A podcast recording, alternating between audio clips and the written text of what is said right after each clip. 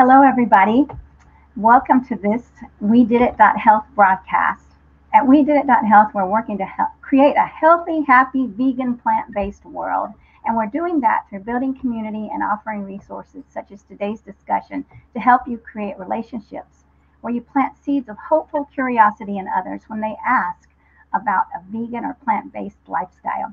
So be sure to subscribe to our channel and we also invite you to join our Facebook community so you can connect with others and find support and encouragement with like minded members. So we did it health. Look, look for us there and sign up for our community. So my name is Mariquita Solis, Mariquita Solis, and I'm excited to welcome April Lang to today's program. And everybody that's watching, please let us know where you're watching from. And also, if you're watching on replay, we're always going to be looking for questions and comments, and we're here to support you. So make sure you give StreamYard permission to use your name. So welcome, April. Thank you. Thank you. A pleasure to be here and to speak to everybody that's participating, and uh, a big welcome to everybody. Thank you. Yes, and today we're going to be talking about navigating through a non vegan world. And this is a this I already see challenges right there, like through a little maze. So I'm excited that we have you here to direct us and guide us with kindness and love, because I've heard so much about you, April, and about your your mindful techniques that you use, a compassion. So again, thank you, and thank you for being here, Vegan Pundit from Seattle. Um, welcome. Thanks for joining us. Um, all right. So first, April, I'd love to hear about how long you've been vegan and where did how did this journey come about for you?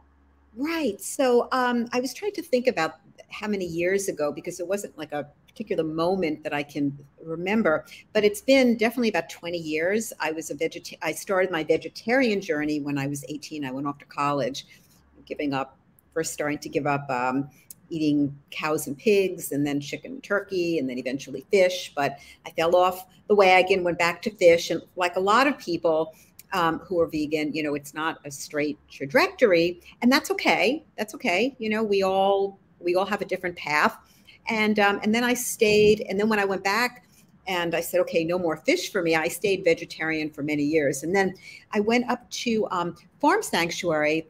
Um, I live in New York, so upstate, Watkins Glen oh my God, it was a wonderful place. And I got a really a rude awakening there about what goes on with the dairy industry and in the egg industry. And you know, inter- I mean, the tour was fabulous. I interacted with the with all the animals, and then I went home and I said, "I am now vegan." And then, like happens again to a lot of people, I fell off the wagon, and I, I said, "Oh, but I need my ice cream," and uh, I was like, "I can't do this. I need my cheese. I love it." Ugh and I, you know, I I rationalized that it was okay, and then eventually, um, one day I was eating some cheese, and I I just was sick to my stomach because I remembered what I saw at Farm Sanctuary, and that moment, that was it. Never ever again did I go back to eating, you know, dairy or or eggs. So it was really it was an interesting journey, and um, and I always love to find out about people's journeys too, because some people would see a documentary and immediately you know, they would see earthlings. Some of my clients will say that, and then they become vegan. And then other people, not so quickly. Yes, so. and that, your journey is like my journey. Vegetarian in '95, and then for a long time, I don't even know the dates. You know, then vegan, and then I fell off the wagon again. I mean, because I, I didn't, I didn't have enough support. I didn't set myself up for success, right? And and those cravings and addictions are very strong. And Absolutely. if you yeah, if you're feeling like a craving and you run to the store and you're like, where's the vegan stuff, right? So anyway, so back to vegetarian and then back to vegan now for a long time. So yeah, it's it's and I, that's one reason I think it's so important, like you're saying, to to really honor everyone's journey. For some people, it's more challenging than others, and it doesn't mean that they're horrible people they don't care about animals. It's just what would you say about that? Yeah, I mean, it is it is challenging for a lot of people, and um, you know, and I'll and I'll find that this happens a lot for those individuals that are living in communities where they don't have access, a lot of access to good vegan food. I live in New York City, so I've got, you know, everything here and there are people in certain areas that they do. I mean, they have lots of opportunities to get great stuff. I remember when I did become vegan at the time, there were hardly any options. I mean, the the ice cream was Tofutti, which, you know, made me feel it was like very gas producing. I mean, I've bloated all the time. The cheeses taste like, you know, plastic, but we're in a different world now. So there's a lot of options, but again, for people that don't have that, it's difficult. And also if they're living in you know, with families, and then I'll, you know, I'll get into a little bit about that in a minute with, you know, like romantic relationships, but even just with their families, people that don't have the money to go off on their own yet, you know, some college students or people just in the workforce. It's hard, you know, when families don't support the, you know, their family, their family members' vegan journey and won't, you know, provide vegan options, or even if they do, they're still serving animals, they're still wearing animals. So it's really difficult for people um, that are still, you know, living with others or roommates. You know, that somebody and I've had, you know, clients and in one of the support groups that I do, where the people will talk about, yeah, you know, I'm vegan. I like to keep things in the fridge on my shelf that are vegan, but the other people don't care. They don't respect that. So it's hard. So we have to respect where people are at and what their circumstances are.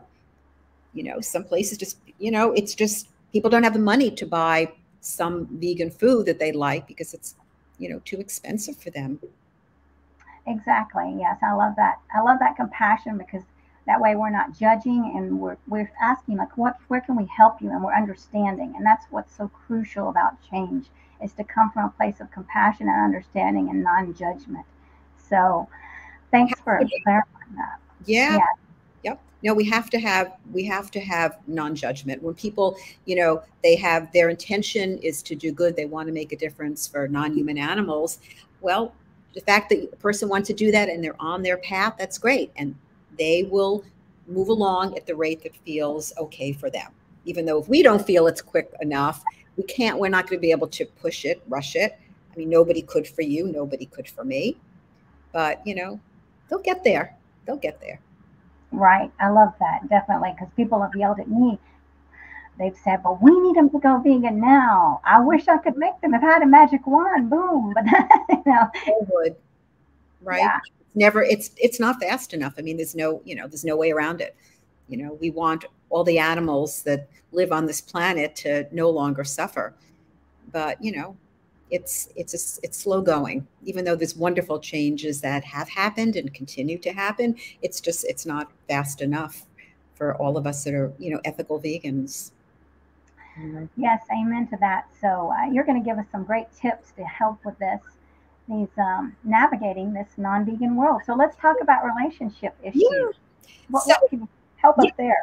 So um so what i wanted to specifically look at like romantic relationships because I find, and I've had for, for the a lot of years, this has been an issue with clients where one person is a, a vegan and the other person isn't, and it comes in.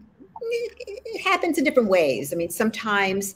Um, you know, um, the two people come together and they are not, you know, one is vegan and the other isn't, and that's okay. And they, you know, and the person who they and they accept each other and they make provisions for everything. But other times, what happens, I find even more often, is that two people come together, they're not vegan. And then over the course of time, one of the partners has this awakening and says, Oh, I am changing. I'm, I, I definitely have to become vegan. And then the other person is like, Whoa, well, what does this mean for me? What does this mean for our relationship? And that can become an issue for the well for both of them but the non-vegan partner oftentimes has concerns and understandably you know okay so if you're okay partner you're a vegan so where are we going to eat? Well that has to be a negotiation. You know do you go out only to vegan places? Um, do you only go out to vegan places together as a couple but when the other partner who's not vegans alone he or she does whatever they want. Um, what happens with friend groups? do You go out with, do you keep your friend groups with a bunch of people that were not vegan before. What happens if they all want to go to a non vegan restaurant? Um, you know, what happens if you're in the home and, you know, you have your leather couch that you bought together as a couple? Um, you know, or you have, um, you know, you have, your partner bought you a, a fur coat or something. What do you do? Right? What do you, you know, how do you work with this? And, you know, there is no, there is no set answer because every couple is different and each person is going to, um, each couple is going to be able to navigate things in a different way. So, you know, what happens when you have, and I've had this with a, with a client, you go into the fridge and the vegan client says, you know, I want a i want a vegan fridge. And the other partner says, well, that's not realistic. I wasn't vegan when I met you and you're asking me to change all of that. Um, I used to, you know, I like to fish. Now you're saying I can't go fishing anymore. So there's a lot of things that have to be negotiated. Can they be negotiated? Not, yes, sometimes they can, but it takes work and, but not always. Sometimes the divide is just too much. So what I always would suggest to people is, you know, if you're the person who's going vegan, just make sure that, you know, try not to spring it on your partner and say, look, this is where I am, you know, these are my these are my values and can we work together here, you know, to make our living situation um, you know, comfortable for both of us. But sometimes a vegan partner says, no, I can't even live with somebody that isn't vegan anymore. You know, so it can be very difficult. So my again, speak to your partner and see where there's room for negotiation. Right? Yeah, that I mean that's very tough. My partner's not vegan, so we don't live together. But and yes, and there has to be respectfulness here on both sides, and it just has to. It can't escalate, and it can't be demanding, and it, you have to talk with compassion from the heart. So yeah, and I actually talked to. I asked Ingrid Newkirk of PETA about her biggest challenge. And she said when she first went vegan, her partner wasn't vegan. And mm. so she had to have a talk with him to please support me. So it happens to all of us. It's uh, at some point we're going to have these relationships. We're going to have to have that talk, and and and being prepared for that, for all outcomes, I think is so important. It is, and all and and you know, respecting the non-vegan partner too. That this person you know, life is now, I mean, both people's lives are changing, right? The vegan completely is seeing the world so differently, but the non vegan is having to change how, you know, how he or she is going through life now. You know, is, is there, is their social life going to change? Are they going to feel judged by their vegan partner? And sometimes they do. So there's, you know, there's going to be issues there. So that's why I'm saying it doesn't, it's not always an easy solution, easy answer. But if you can start the conversation with with each person saying, "Look, this is what what I need from you. Are you open to meeting me halfway here?" And seeing what that, you know, where that goes. That's the first step. And then, you know, down the road, it's hopefully there's negotiation, especially if the, you know, the couple is really close and they really love each other. You know, they'll hopefully try to find ways and we'll find ways to make it work. But there's, there is no guarantee. So I just put that out there, a little dose of reality also. Yeah, yeah it, it depends on it. If, if they're both open to uh, being respectful and, and, working together, right? That's what it depends on. So. Very much, very much so. And then, of course, there's the issue in romantic relationships, and I get this from vegan clients. Should I date somebody that's, you know, not a vegan? And again, you know, it's nobody can answer that for the person. But I think, you know, there is a reality out there, unfortunately, that there's still many more people that are not vegan that are vegan. So, you know, are you open to being with somebody that that is not? And again, that goes into, you know, the conversation, like what as you as a vegan, what would you need from the other person? What would they need from you? And again, some people feel that they can't. You know, it's like no, it's a deal breaker if the person isn't vegan, there's just nowhere to go because their value system they feel is so different. And we all need to have, you know, we do need to be on the same page with our values. We can be different in a lot of other ways, our interests, and, you know, that's fine. Um, how we see the world to some extent, but our values, if they're that different, that can pose a problem. So, um, you know, what what I've said to some people is, you know, really think to yourself: Would you be okay going out with a non-vegan and not ju- be, could you not judge that person Because if you start off judging, then you can be sure there's going to be resentment there. Yeah, and also I love what you're saying. Definitely, not non-judging. So that's very important, and also the more better you know yourself, and the, the you know, how what you know, like your values, what you're saying. So knowing your values first and what really matters to you and what you can handle, the, the more capable you'll be of having these healthy relationships. That's very, very true because there are people that I've found that they're in these relationships and they say, you know what, it's okay that my partner's not vegan because I do my thing and I, I live the way that works for me and I live with my values, but my partner is a wonderful person in a lot of ways. And maybe, and this happens too, the other partner might be very you know caring for the family dog you know uh, or cat or or or bird or, or the person would never wear would never wear leather would never wear fur would never engage in any exploitive you know activities that people perpetrate against animals like you know in so many ways just so aligned with a vegan person but they're not willing to give up eating animals so you know this is where it can become a little bit a little tricky and depends on the person, you know, who's vegan saying, is that okay? Can I can I deal with this? This person's great in so many ways. So yeah, it really so this is a conversation. It's an ongoing conversation. It's really what I need to say about that. That's very, very true. And here's what Miriam, thanks for watching, Miriam and um, Randy. Mm-hmm. Yeah, some of the vegans, some vegans, vegans can handle their being with a non-vegan. Some I'm not. And yeah, yeah, believe it's a matter of level of sensibility as we are all different on that. Yes, I love that. And here's another, mm-hmm. go ahead. No, no, yeah. And somebody else said had something to say. I haven't been able to make dating a non-vegan work for me ethically speaking. Mm-hmm. The older I get, the less, less flexible I am in this regard. So, what would you say to that, April? I mean, yeah. Well, sure. I mean, and this does happen. You know, we get set in our ways as we get older. And if if the if you're saying that you know you you just feel that it can't work, that you don't want to do that, that's your choice. You know, it's for nobody to tell you like, oh, come on, just deal with it. You know, it's you might need a really great you know non-vegan yeah you may but if that's not what that works if that's not what you can be aligned with then there's no point right? Because you're going to go into the relationship again with a certain kind of resentment or judgment, more likely than not. So, you know, honor that that's where you're at. And if that changes, it changes. And that's fine. Yeah. Very true. I love that. Yes. I mean, you know where you stand, then keep go in alignment with that. I mean, first, respect your values and yourself. So that's beautiful. Right. Yeah.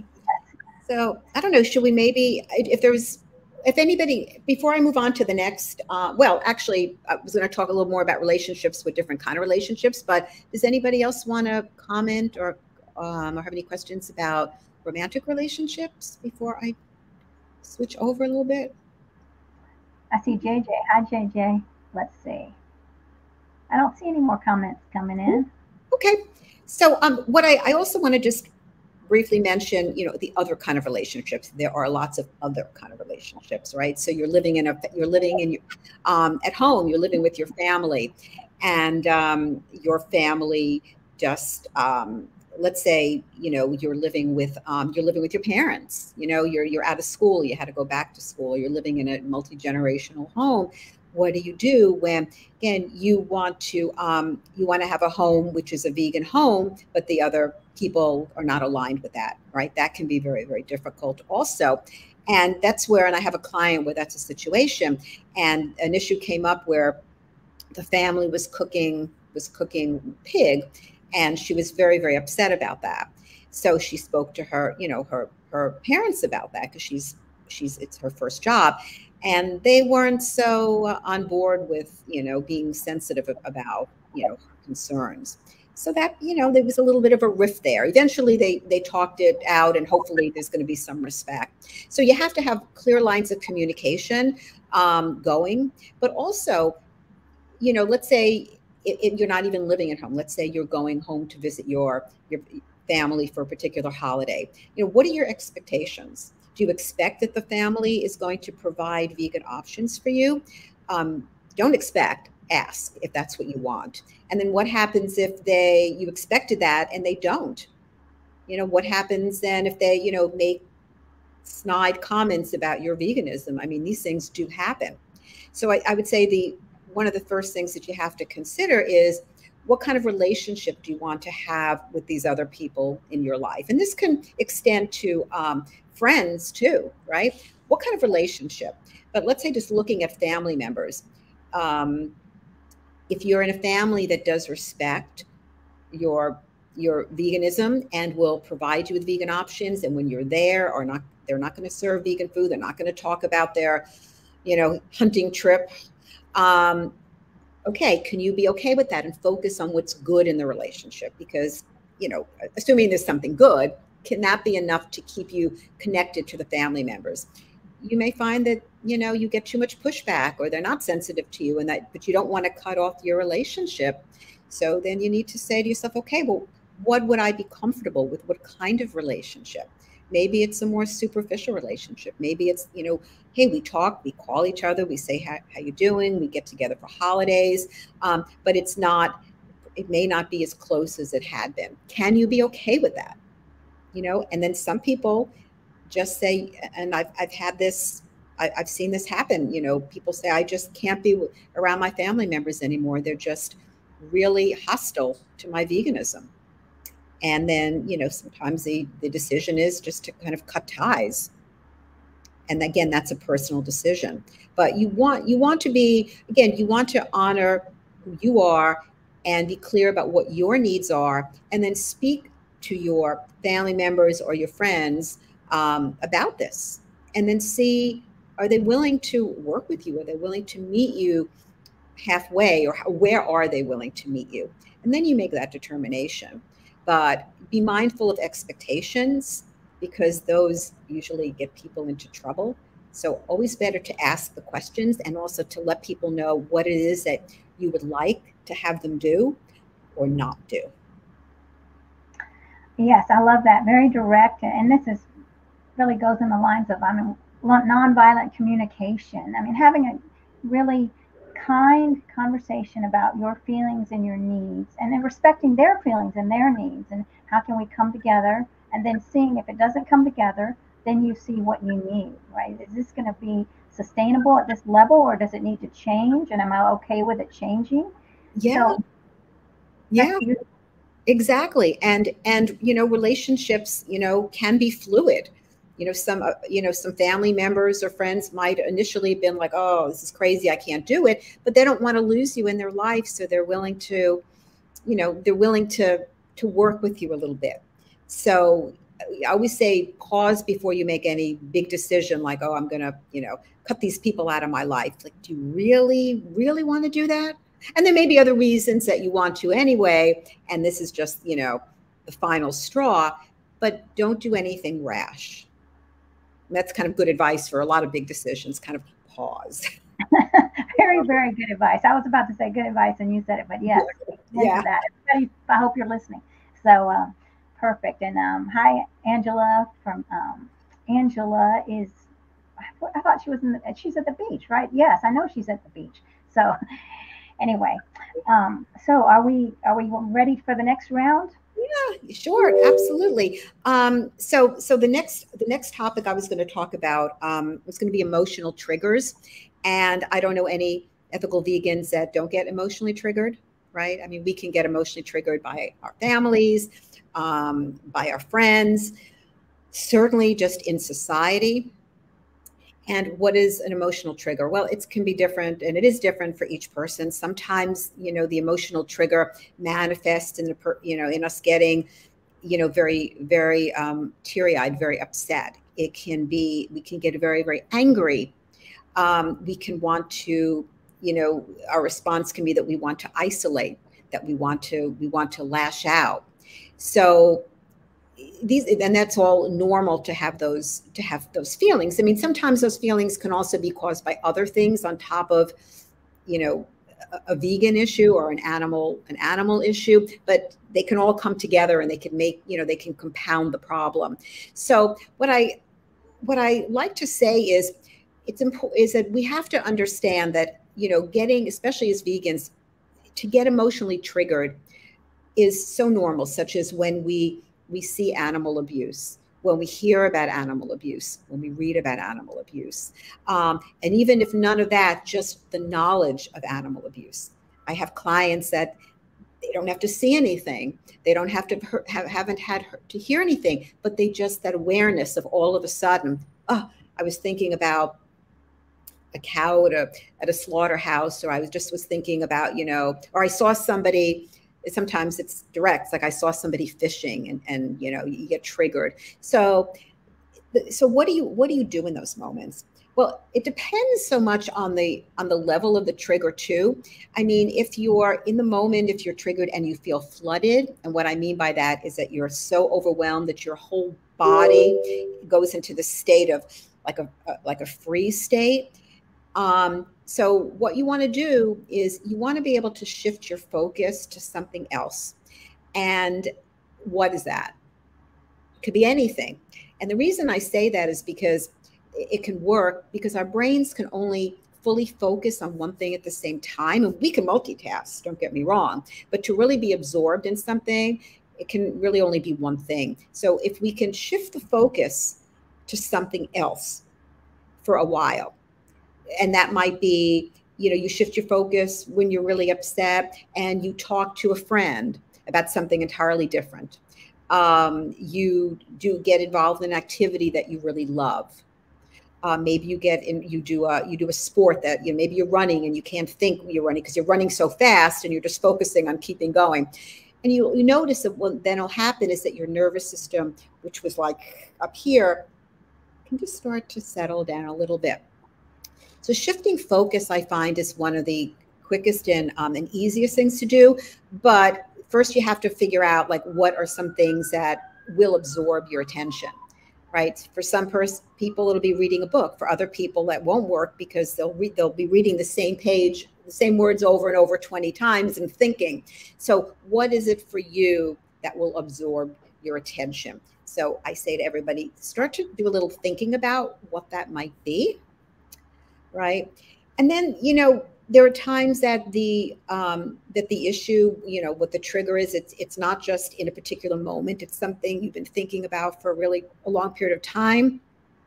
Like if you're working in an area where you're seeing, um, you know, you're seeing abuse on a regular basis or hearing about it, even on social media. I find a lot of people, um, myself included, you know, I go through my feed on Facebook and I mean, the majority of what I see is, you know, like, oh, this animal is being hurt. This animal needs a home. This, uh, you know, this is all these horrible issues. And what I'll say to my clients, and I tell myself, is really manage how often you're dealing with the social media because your nervous system is getting flooded. You don't have to see in person the abuse. You don't have to hear somebody telling you about the abuse. You just can see it on social media. You can read about it in the newspaper, um, and you can get really triggered. So, something that it can be helpful in those situations is because a lot of times when we keep hearing something or seeing something over and over, is that we want to. What can help is that we say, you know, I think what can I do to make a difference, and and that can be, you know, if let's say um, you see so let, us say you heard about a, a particular case where um, you know that there's a um, a slaughter and i had a, somebody i knew who was talking about this a slaughterhouse is being put up in their neighborhood. So what do you do right? I mean it's very hard. There's no easy answer there but this particular person decided to get others in the community together and start to write letters you know and to try to you know advocate so that wouldn't happen right? You can go to your um, you can write if there's something that you read about in the newspaper that was really some that was talking about some kind of animal exploitation then you can write a letter to the editor you know? Um, if you see let's say there's a you know somebody is um, somebody has been you know not treating a dog in the neighborhood really well can you go up to that person and find a way? Maybe you take find a way to buy that dog or offer them you know some suggestions what can you do and is there something you can do that is going to make a difference because a lot of times when we do something to, or we try to do something to rectify a situation, we feel more empowered. A lot of times the emotional triggers come from what they, well, what they lead to is this feeling of um, impotence. You know, just I can't, I can't make a difference. And you know, we can all find some ways to make a difference. We're not going to obviously be able to, like if a slaughterhouse is being set up in a community, we're not just going to be able to go to the people putting it up and say, please don't do that. I mean, we have to be realistic, but within, you know, within certain guidelines, you can we can talk, think to ourselves, what can what can we do? And then, and I think that helps. I found for a lot of my clients that will be very helpful. So um, yeah, that's And I, I found the same thing, and that's that my a lot of my activist programs, right? To to deal with the emotions and like let's let's deal with them by taking action. I mean, in a cathartic way. It, So- it's yeah, it's very helpful. And then of course, you know, just when we have emotional triggers, the the, the normal self care is really important, which is to have a support system in line, people that really get you and you can talk to about the issues. Um, if you don't have friends or family to talk to, or you're living in a community where there isn't a good, you know, a nice vegan population, there are online support groups. I I do one once a month through the organization Farm. So if you wanted to go onto that website, you could see it's called the Interconnected Group, and there are people there that live in communities where there's hardly any vegans, if, if any vegans, and the group is the only place for them to go to be around like-minded people who really get it. So there's that. There's also making sure that you know that you're taking care of your health, you're eating right, all the basic things um, that are important, exercising, and finding ways to deal with stress when it comes up. And I'll, and at the when we get into actually this will segue nicely into the, the part about activism, and then I have some experiential exercises I want to offer everybody, um, which are great for helping people take settle their nervous system. right. So these these are just some you know some basic things to do, but not. It's interestingly enough, not everybody engages in them. A lot of people just don't take good care of themselves. They don't think about what will relax them, you know. Yeah, and it, Mhm. you're right, and, and so this is going to be great. Um, your tips and talking about that, but I have, we do have a comment from Angela. So Yes. let's put this up here. I have a challenging time when I fitness walk on the boardwalk at Miami Beach, and I see folks fishing, mostly men. What disturbs me most is when I see the young men being taught how to fish. Yeah, I know. yeah, I think a lot of people do. I know they down where I am too. I will see people fishing, and it is so it's so disturbing, especially when I've seen them, you know, catch a fish. Um, so eh, you know, the reality is, well, I would say, like, what can what can you do? I mean, you know, are, you- are you you're not going to go up to the you don't want to go up to the person and start screaming at them or throw their, you know, throw their their fishing line, you know, over, you know, overboard, even though I have to say there are times I've felt that like, what can I do here? Um, but can can you go up to the person and can you you know say something? You know, is is that possible? And if not, then all right. So what do you do with the feelings? What are the feelings that are coming up for you, Angela?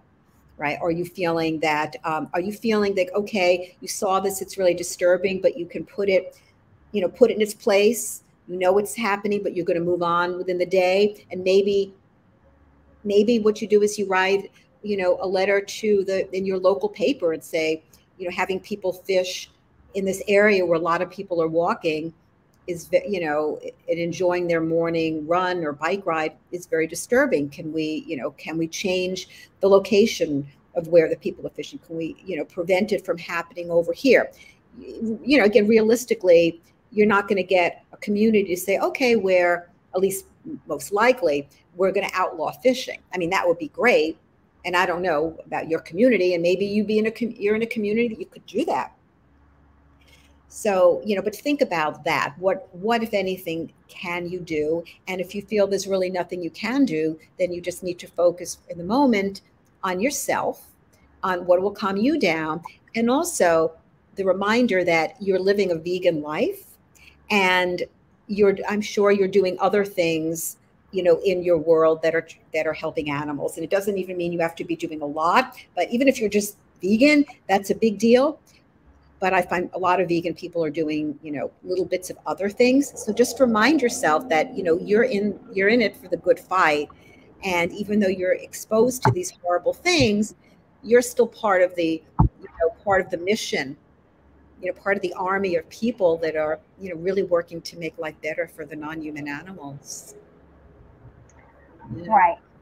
Very good advice yes. And, and angela's doing a lot and i think that I mean that's what i have to do when i see these things. I have to focus on i have to take a breath and say okay i send prayers to the animals and i say thank you. I mean if i see i just say thank you for what you're doing and i and i honor you and I have to take a deep, deep breath and I remember that I'm doing the best I can. It's very, very challenging and it hurts. So. It hurts, it's challenging. And, you know, when clients come to me and they're looking for some, you know, panacea to make the pain go away, you know, it's, I, I can't give anybody that. I mean, how, I, how can we, how can we, when we're aware of what goes on, there's nothing that's going to take away that reality. But what we can do is find these little pockets in our lives that we can make a difference. And that's what we can do, you know. Definitely. So that kind of segues into my my next section here, which is on um, on activism, and and the so the, the topic is about you know like what kind of act, activism is for you, and I will find clients will say to me, um, oh, so you know, I'm going to do um, leafletting, but I hate to do leafletting, but I know I should do leafletting, or you know, I'm doing uh, phone banking for uh, for you know an organization trying to help animals, but I hate to phone bank. I don't want to do it. So what I say is, then don't do these things, but ask yourself, what would you want to do? Because there's there's no bad activism right? I mean, all activism is good. Um, it's all in service of the non human animals. But the best activism is going to be the activism that you like to do and that you're good at. So ask yourself, what do you like? And what are your talents? And um, that will lead you into the best kind of activism. So, just some examples. If you're somebody that's great with photography, did you ever think of maybe going into your local animal shelter and taking pictures uh, you know of the animals to, for adoption making them look you know really adorable? If you are a wonderful writer write letters write editorials letters to the editor write essays um, you know that's very important to do. Are you wonderful with politics? You know is that or is an interest of yours I know we've got a great organization in New York called um, VFAR, Voters for Animal Rights, and they approach um, they, they approach activism by trying to change legislation in in New York City, New York State, on the local level. So um, that's a wonderful place that you could of something like that, or if you're in New York, that's certainly an organization to get involved with. Um, there are people that say to me, "Well, I wish I could be an undercover investigator at a slaughterhouse or a factory farm, but I just don't, I just know I couldn't do it. But I feel terrible that I can. I should. I say, no, you shouldn't. There are people that can do that work. Not, I'm sure not most people, it's very hard, but that's okay that you can. You don't want to feel shame that you can't do that kind of activism. So, you know, what can, are you somebody that loves being around people? Go to protests, do the leafleting, set up, do a tabling event, right? Run a campaign for, for an animal rights organization or start your own. But if you're not going to honor yourself and about and be really truthful about what your what your proclivity is and what your and also your energy level and your tolerance. Some people work well with others. Some people are better off doing activism on their own. So I just ask everyone to do give yourself a, a little time if you're not happy with the activism that you're doing or you want to do more and you don't know where to go. What do you what activism sounds intriguing to you? What's your personality like? You, are you more loner? Are you more working with other people? Um, and what, you know, again, what are, what, yeah, talents, energy, interests um, is really the best way to go to find that, find your your activism. Right. That, some soul searching, right? Well, yeah, it really is. I'm curious, anybody here, um because I can't see your faces, anybody here ever been in a situation where there are, or are you in a situation where you're doing activism and you're, you don't feel it's the right activism for you and you've been trying to figure out, you know, what, what would be better? That's a good question. Yeah, let us know. And we got a comment here. Um, oh, donate. Vegan Panda, donating to the Vegan Lobbyist Organization. Uh huh. Ah, absolutely. Donate. Yeah. I mean, fundraise, you know, being a fundraiser is another thing. And also making donations. If you've got the funds to do that, it's wonderful. I'm a member. Right. Miriam, you're a member. That's yeah. There's, I mean, I try to do that also. Find organizations that you that are really doing wonderful work for animals. Sometimes it's grassroots, small organizations that don't get the big funding, right? Oh um, and they really, the mom and pop organizations, which could really benefit from the money. Um, and even some of the wonderful, like I donate to Animals Asia. They, they work, they do a lot of, I don't know if you're familiar with them, but they do wonderful work um, specifically for the bile bears. Oh. Yeah. And um, I would, you know, urge everyone just to check them out. And they work also, you know, zoos, companion animals, other animals too, but they're very much about the the bile bears because a lot of people don't know about them.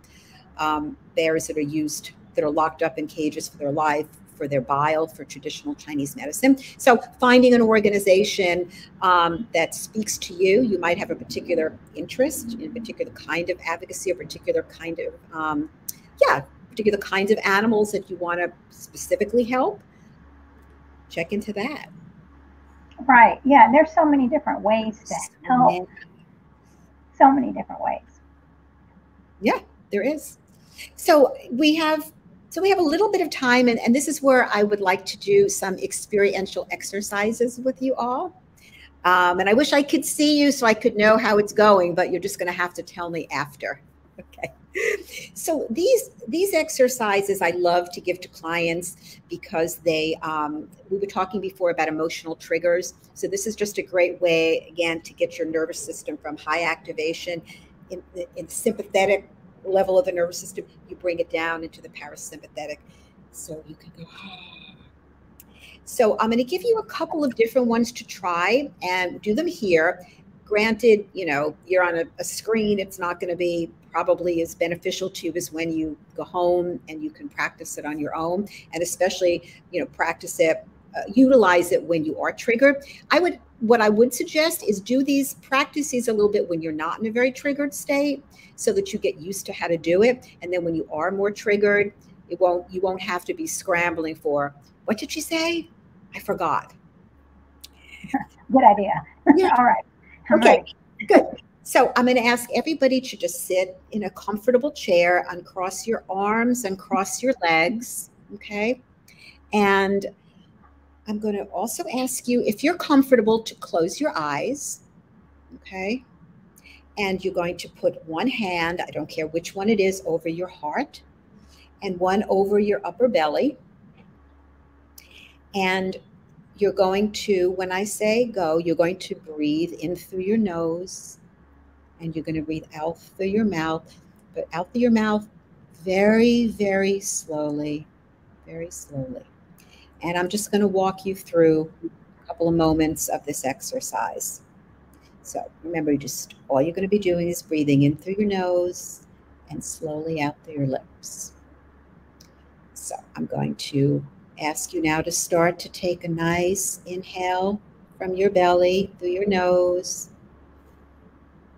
and then just let it out slowly through your lips.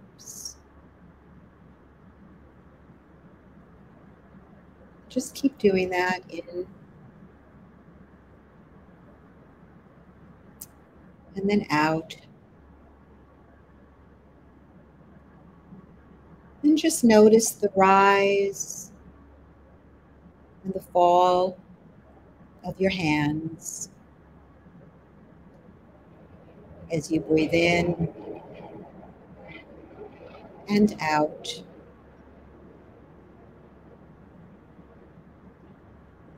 Just allow yourself to notice the warmth of your hands as they're on your chest and on your belly. Allow yourself to enjoy that warmth.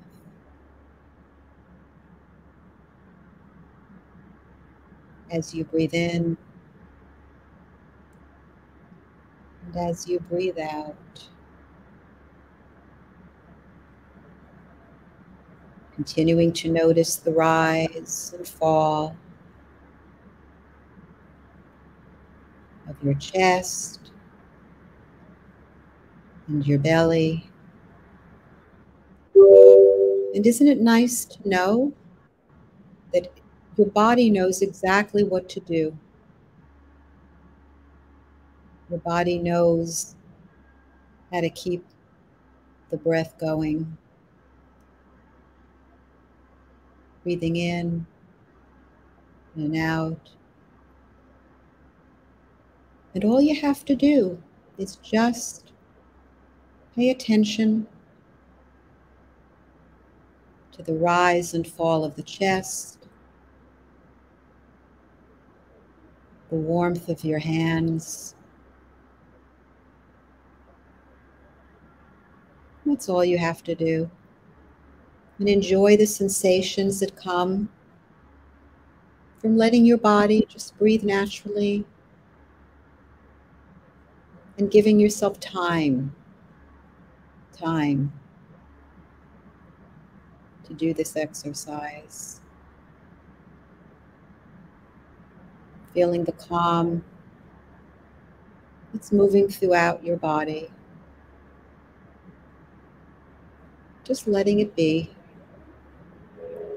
just noticing.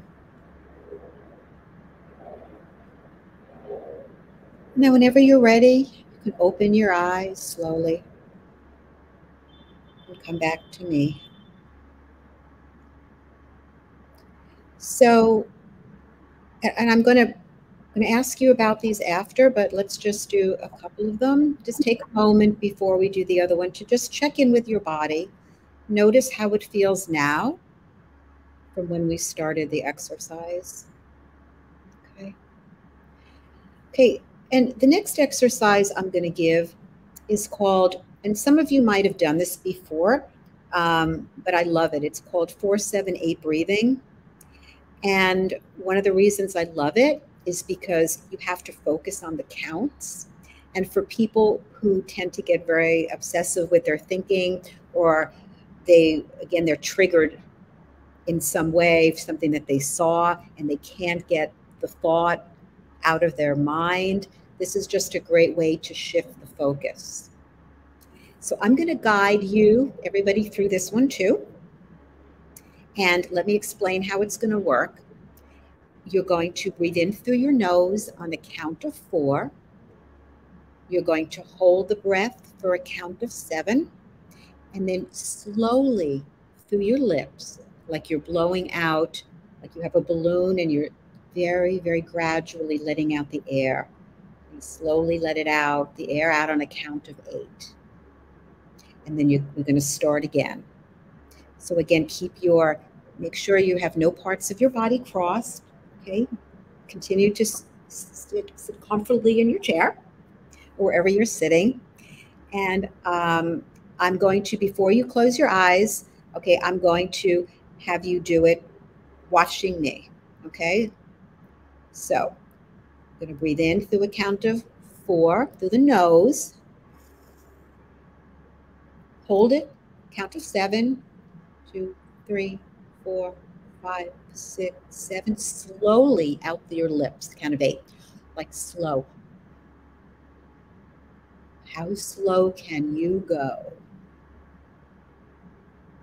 And then when its breath is out, just right now, just take a regular breath. And now we're going to do it. I'm going to have, I'm going to guide you through it. You're going to close your eyes and I will count you for the first couple. So through your nose, you're going to take a nice deep breath in, count to four, count it one, two, three, four, hold it, count to seven, six, five, four, three, two, one. Slowly out, count of eight through your lips. Slow, slow as you've ever, ever exhaled. Six, five, four, three, two, one. Now you're going to take another breath in Count to four through the nose. One, two, three, four. Hold it. Count of seven, six, five, four, three, two, one. Slowly out through your lips. Count of eight, seven, six, five, four, three, two, one. Beautiful. Now I'm going to have you do it on your own with my not counting. Okay? Four, seven, eight. Everybody go. Two times.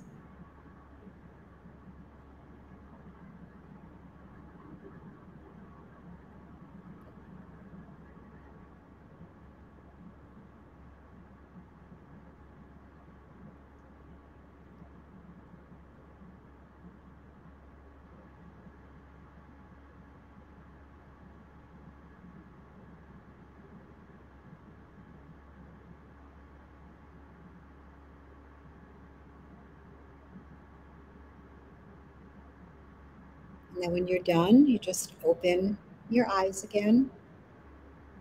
Okay. And I'm going to give you one last exercise to take with you. And this is called four square breathing. And I love this one too because you have to you have to focus. And you're going to focus a little bit differently. You're going to be counting, but you're also going to be making a square as you count. So you're going to breathe in on a count of four, and you're going to make go up with the square, and then you're going to count four and you're going to go across as you make the square. You're going to go down the other side, counting four, and then to the bottom, count of four. And we're going to do that three times. Okay? So again, close your eyes and let's go. You're going to start count of four, breathe in. And then you're going to breathe out and go across four, and then you're going to breathe in, going down, four, three, two, one. And then the bottom part, counting four. And again, up the other side, you're breathing in, count the four, see the square forming, go across, counting the four, as you breathe in and out, down the side.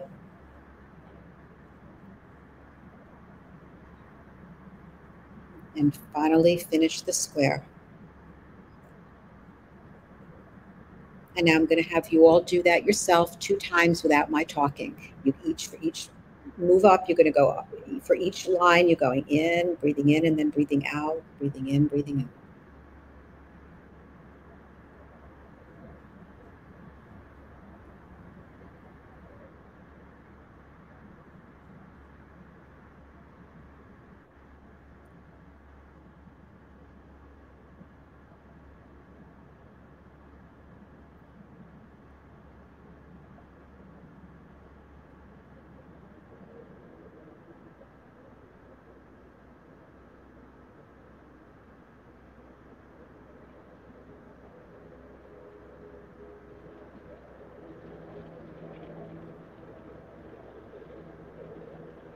And then whenever you're done, you can just open your eyes. Okay, so take a moment now. We've done three exercises. Check in with your body and just notice how it feels. How does it feel different if it does from when we started or from when we did one exercise over the other? And also check in with yourself and see which one you liked more than the other. Maybe you liked all of them. Maybe you liked one or two. Maybe you hated all of them. Maybe none of them worked for you. Right? This is, you know, it's it's a journey here to find different kind of exercises that people can use to relax themselves. So if it didn't work for you, if none of them worked, that's fine. If one or two didn't and one did, that's fine. So, anybody want to anybody want to comment? Well, let's see. Here's a comment from Miriam. I did the square one. That was simple for me. Thanks.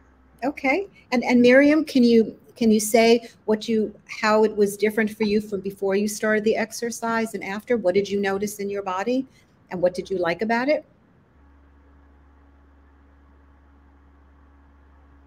Well, I know I'll say what I did. I felt like I'm ready to go to sleep now.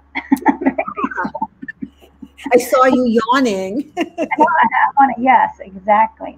Let's see. Here's a comment from Miriam.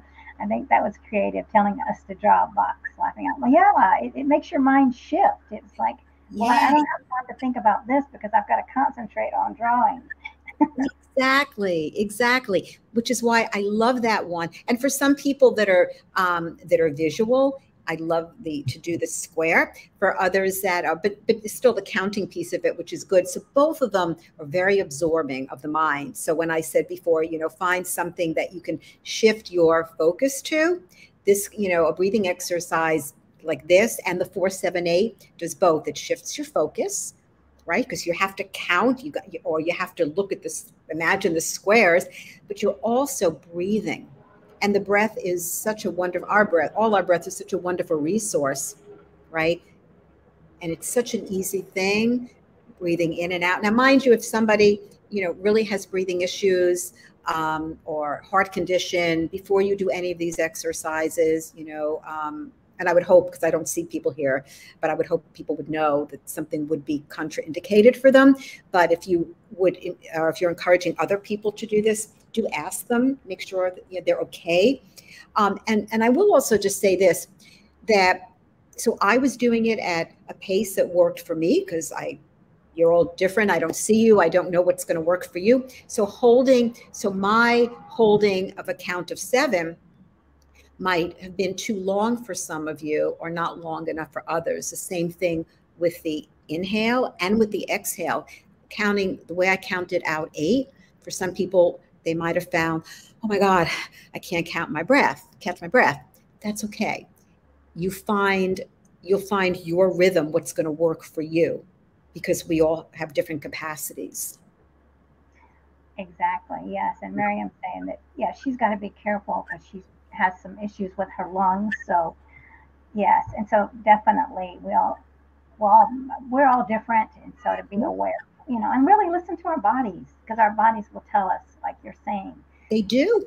They always tell us if we just will stop and go inside for a moment and what's what's happening you know but too often we're so caught up in our lives and other things that we don't do that you know focusing inside and what's happening in our body for many is like the last thing to think about so ah, can't be bothered with that but Right. You know, if we don't do it, who's going to do it for us, right? No one else can know what's going on inside of us except us. Right. We've got to take care of ourselves. Exactly. So, yeah. Yeah. Definitely.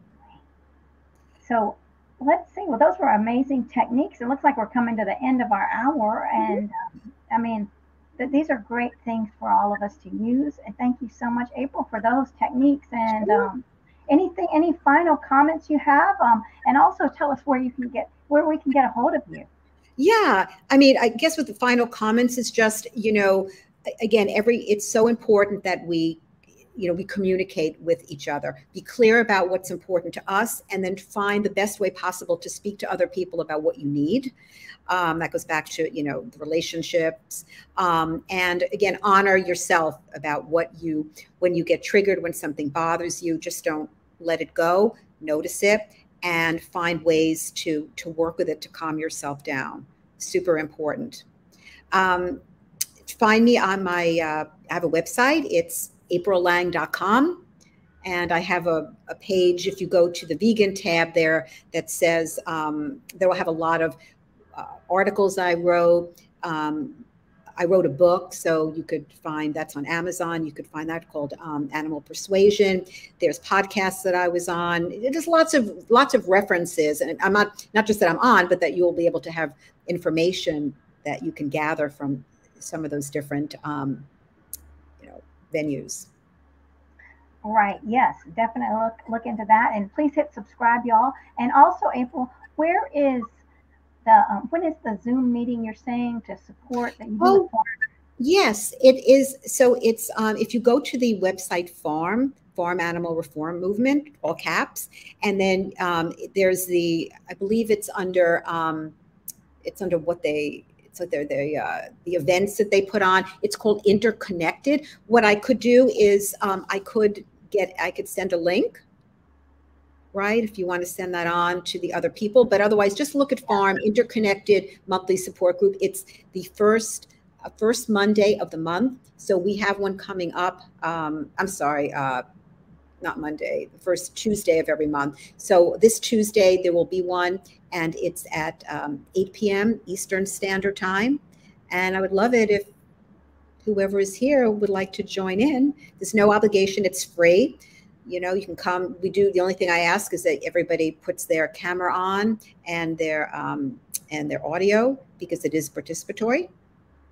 But it's a great place to come, and especially if you don't have any other um, resources in your life and you need to have somebody people around you that understand you it's a great place for that and even if you do have great resources it's a wonderful place to just talk about some issues that might be on your mind definitely we all need to have support because we can it's very easy to feel alone and and we can't take action for ourselves i mean to thrive emotionally we've got to have others so please it out. Yeah, we have to have others. Yeah, and let's. I've got some comment. Another comment from Claudia. She's saying, "I do a similar meditation in the morning, remembering all the seven colors of the rainbow, inhaling, saying Shiv, exhaling, saying Shiv." I love that. That's wonderful. Seven colors of the rainbow. That's beautiful. Thank you, Cassandra, for sharing that. I'd never heard of that one. That is beautiful. And then she says, then stretch the arms three times, the legs apart, the Vitruvian Man of Leonardo da Vinci. Ah. That's beautiful. I love, and then that's the the power. You know, here we are into power. Beautiful miracles for the whole day. We need that, and, and, miracles are out there. We just yes. got to open our eyes to them.